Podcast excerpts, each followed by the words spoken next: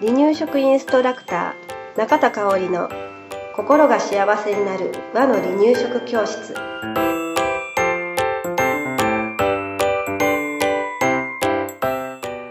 第48回です。番組アシスタントの山本智子です。よろしくお願いします。はい今日もよろしくお願いします前回調理器具を選ぶポイントを教えてもらったんですけども今日は食器について教えてください。はい、はい、えー、食器もいろいろありますね、離乳食を始める時に揃えてた方がいい食器、うん、なんだろうなっていうので、うん、今日いくつかお話ししたいと思いますね。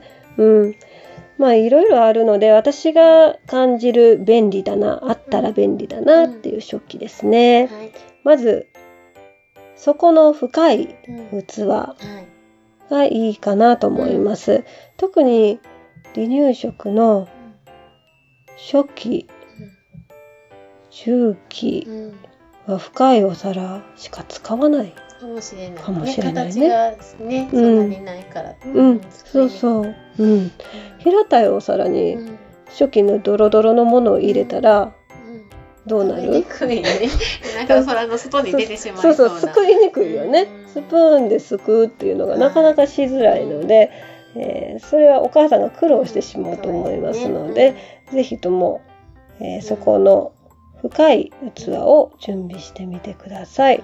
はいで、逆に離乳食がどんどんどんどん進んでいって、後期頃になったら、平たいお皿が登場してくるかなと思います。えー、離乳食後期になるとね手づかみ食べが始まってくるので、えー、まあ手づかみ食べのメニューを深いお皿にも入れていいんだけれど、うん、平たいお皿に並べても食べれるのでっていうので、はい、平たいお皿、はい、うんですね。逆にそのスプーンを使うように赤ちゃん自身がスプーン使うようになってきたら今度またちょっと深さのあるね、うん、いいですね。大人がすくいにくいのと一緒で赤ちゃんなんかもっともっと練習中だからすくいにくいので、うん、えー、スプーンを使ったりする時は、そこの深い器、うん、赤ちゃんがこうすくい上げやすい器を準備してあげるといいですね。はい。えー、続いてコップですね。はい、まあ、コップを使い始める月齢っていうのは、まあ、最初の方はないんだけれど、えー、だんだんだんだん離乳食が進むにつれてコップが使えるようになってきます。はい、で、うん。コップ選ぶ時ポイントなんですけれど、うん、取っ手があるものを用意した方がいいですね。うん。でも最初のうちは両方あった方がいいかな。確かに片方やと片手で持っちゃうから不安定というか。ね、不安定だよね。そうそうそうそう。両手でガシって持ってグッて飲めるものがあるとなおよしっていう感じですかね。はい。で続いてです。スプーン。これね、スプーンね、いっぱいあるよね。私自身も、なんかコップとかすぐにね、選んだんだけど、スプーンはどれがいいのかなっていうので、すごく悩んだ記憶がある。うん。私も家にあるティースプーンで ちょっと痛か痛かったかもね。言った？かったかもね。あの、あの、最初ね。最初ね。うんでもそう。あとなんかいただき物でなんか食器のセットをお祝いにいただいた、うん、なんか子供用の可愛いのも使ったりしたけどそうそう何がいいのかなっていうのでね、うん、悩むと悩む。悩む悩む。うん、そうシリコンタイプのものもあったりするしね、だからこれはまあうんお母さんがこれが柔らかそうでいいかなっていうのを選んでもらったらいいんだけど、えお店で箱に入ったものを出して触られへんからねあれ。ね綺麗に入ってるもんね。ねあれ触れたらいいのになーって思いながら選んだ記憶があります。なんか外国製のものだったらあの温度で色が変化するっていうのも見たことがあって。じゃあ食べさせてあげる時時にそうそう適温やったらこの色みたいなね、それもすごいなって思って見てたんだけれど、はい、うん、えー、いろんなタイプがありますので、うん、うん、選んでみてください。割とね木のスプーンは評判がいいですね。離乳あんまりないんだけど、離乳食用の木のスプーンがあったり、まあね市販で売ってる普通にスーパーなんかで売ってる木のスプーンでもいいと思うんですけど、うん、木のスプーンは口触りがいいみたいで赤ちゃんがスプーン変えただけで食べ始めたっていうことも結構聞くので、えー、なかなか私はおすすめしています。はい、で、えー、まあ今底の深いお皿器、うん、で平たいお皿コップスプーンとお話ししてきたんですけれどこれらの食器類をね選ぶ時のポイントがね、えー、5つあります。簡単にお話ししたいと思います。まずはね割れにくいことが大事ですね。前回のね調理器具の時の最後にちょっと話がずれてしまって、器の話もしたんですけれど、その時も言ってたように、えー、もしかしたら陶器の器を赤ちゃんに渡した時に投げつけるかもしれないとか投げつけなくても下に落としてパリンって割れることもあります。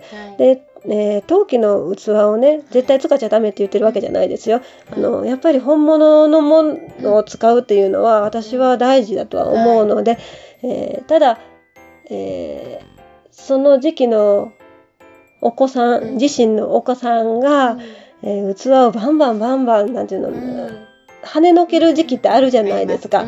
自分でやるって言って引き寄せたりとかね、そういった行動をするときはあえて割れやすいものを使う必要はないのかなって思いますね。あのしっかり落ち着いた状態で食べられるお子さんうん、食べられる状態の月齢になった成長過程になったっていうんであれば、はい、えー、使っていただいても大丈夫かなと思うんだけど、だから、えー、ママがしっかりとお子さんの状態を、えー、成長の状態ですね、え見極めて使ってみてください。うん。はい。じゃあ次ね、消毒ができるっていうのも大事ですね。はい。はい、赤ちゃんの内臓機能というのは未熟なので、えー特にね離乳食始めたばかりっていうのは毎日消毒してほしいので、はい、えー、消毒できるものを選んであげましょう。はい、うん。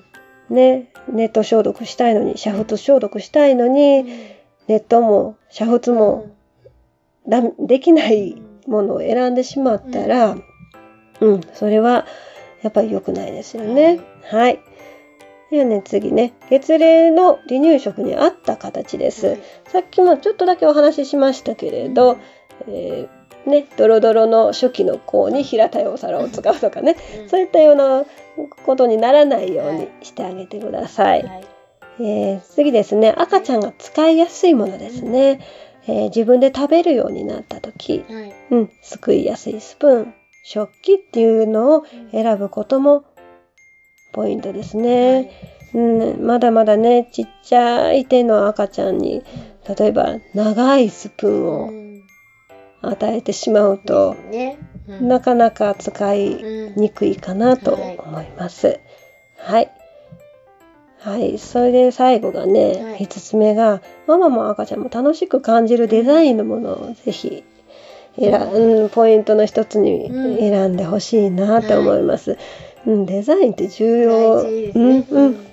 ママの好きな色とか、うん、えー、楽しくなる色、離乳食をこのお皿に持ってみたいなって思うだけでも、えー、離乳食を作る時のママの意欲って変わってくると、ねうん、思うんですよね。だからね、えー、ママがテンション上がるものを選んであげてくださいね。はい。ほんとね、ベビー用品のお店に行ったら、いろんな食器が売ってるし、迷っちゃうと思うんですけれど、うん、なんか、ママが元気になれる食器、選べるといいなと思います。うん、ね、うん、私ももう一回選んでみたい。はい、ね、今買い物したいって思います。なんか あの自分が子育てしてる今も子育て中だけど、この赤ちゃんの時って。ああ余裕なかったなーって今から思うとねもっと楽しめたかもしれないなって思うので、是非皆さん楽しんでほしいなと思います。はい、はい、今日もありがとうございました。はいありがとうございました。離乳食インストラクター協会では離乳食の基本と和の離乳食の美味しさを学べる離乳食インストラクター協会2級1級講座を東京、名古屋、兵庫を中心に行っております。2017年2月から2級通信講座が始まります。ご興味のある方は、離乳食インストラクター協会2級通信講座で検索してくださいね。